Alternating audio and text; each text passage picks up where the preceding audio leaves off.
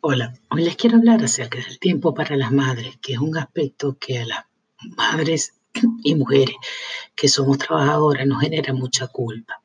Eh, sentimos que tenemos como mucha responsabilidad, demasiada carga, es el trabajo, son los niños, es la casa, es la comida. Y entonces, de acuerdo como haya sido nuestra relación con nuestra propia madre, de acuerdo como se haya configurado nuestro complejo materno, nuestro complejo de abandono, este tema de permitirnos dar tiempo a nosotras mismas es un tema que muchísimas veces va a entrar en conflicto y nos vamos a sentir eh, culpabilizadas. Yo me encuentro muchas veces diciéndole a las madres que además del tiempo, que el tiempo que le dedicamos a los hijos es importante porque verdaderamente es importante, es muy importante la calidad. Y entonces esto suena como un cliché. Eh, sin embargo, fíjense, yo les puedo contar desde mi experiencia que yo he tenido niños que en algún momento se han quejado de la ausencia materna. Y son madres que estaban en casa, son madres que no trabajaban, que los recibían al llegar del colegio, pero eran madres con quien esos niños no sentían que había una verdadera conexión, un verdadero encuentro. Era como que si la imagen que transmitían, como que si esa casa estaba deshabitada, ¿ok? A pesar de haber una madre ahí. Y uno puede ver, por ejemplo, otros casos de otros niños adolescentes que sienten la presencia de lo materno aún cuando la madre no está. Yo recuerdo una oportunidad en el colegio haciendo un trabajo de guiatura con niños de quinto grado, donde ellos tenían que ordenar eh, en importancia las cosas que a ellos les parecían más relevantes en su vida. Y un niño se atrevió a pararse, a mostrar su trabajo y puso en último lugar a su mamá y a su papá.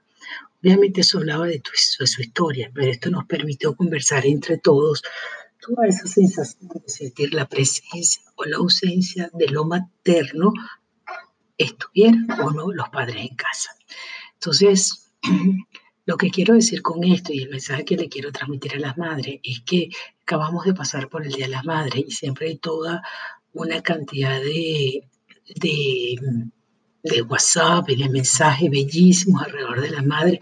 Y claro que las madres tenemos eso pero las madres también tenemos unos aspectos, primero que somos humanas, y después que también tenemos aspectos, aspectos negativos, aspectos devoradores, aspectos envidiosos, aspectos tóxicos, y no podemos olvidarnos que somos humanas y que tenemos nuestra propia historia.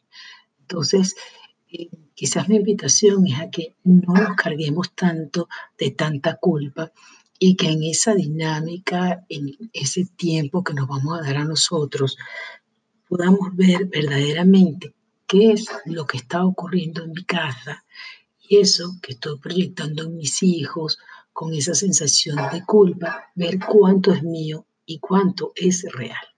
Voy a poner un ejemplo. Una madre me decía hoy, y que venimos trabajando desde hace mucho tiempo con su sensación de cansancio ante la labor materna.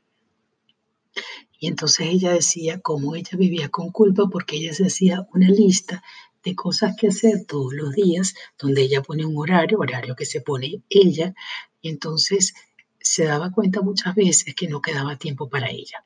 Y no quedaba tiempo para ella porque entonces había decidido que después de la tarea iba a llevar al parque y después del parque entonces preparar la cena, el baño, todo.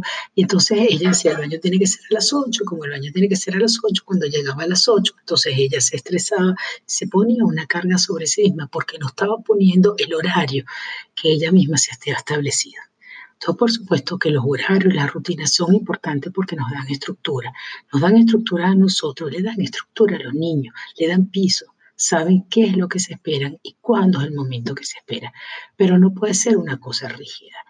Yo le decía a esta mamá que a veces acompañar a tu niñito mientras juega play, acompañar a tu niñita mientras juega muñecas, 15, 20 minutos, involucrarte un poco en el juego, puede ser un tiempo de calidad suficiente y no significa que tengo que pasar todo el tiempo cuando llego a casa con ellos, este, pegado a ellos para hacer que ellos se sientan atendidos.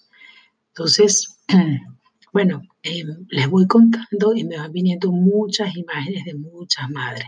Recuerdo también en algún momento donde trabajaba en una guardería, entonces eran madres muy culpabilizadas porque el niño estaba en la guardería todo el día y llegaban a las 6 de la tarde. Entonces a las 6 de la tarde llegaban a la casa y entonces desde que llegaban tenían al bebé todo el tiempo montado encima. Entonces no podían cocinar, no podían hacer nada. Entonces tienen la falsa sensación de que están con sus niños pero si una madre está con su niño y lo está acompañando, pero está sobrecargada, molesta, brava, estresada, porque tiene mil cosas que hacer, pero entonces se siente culpable de dejarlo. Entonces, realmente no es una interacción de calidad, no es algo que de verdad está acogiendo. Es preferible que esa madre llegue a la casa a las 6 de la tarde, a la hora que llegó, se siente a jugar media hora con su niño, 20 minutos, lo bañe, dedique cierto tiempo y después, por ejemplo, jugando mientras ella prepara la cena, pero que se permita ese espacio. O sea, yo creo que lo que tenemos es que no confundir y sobre todo no sentir que para evitar esa sensación de abandono sobre el niño, para poder manejar nuestro sentimiento de culpa, nos tenemos que fusionar con ellos. Bueno, muchas gracias. Espero que estos comentarios hayan sido de utilidad.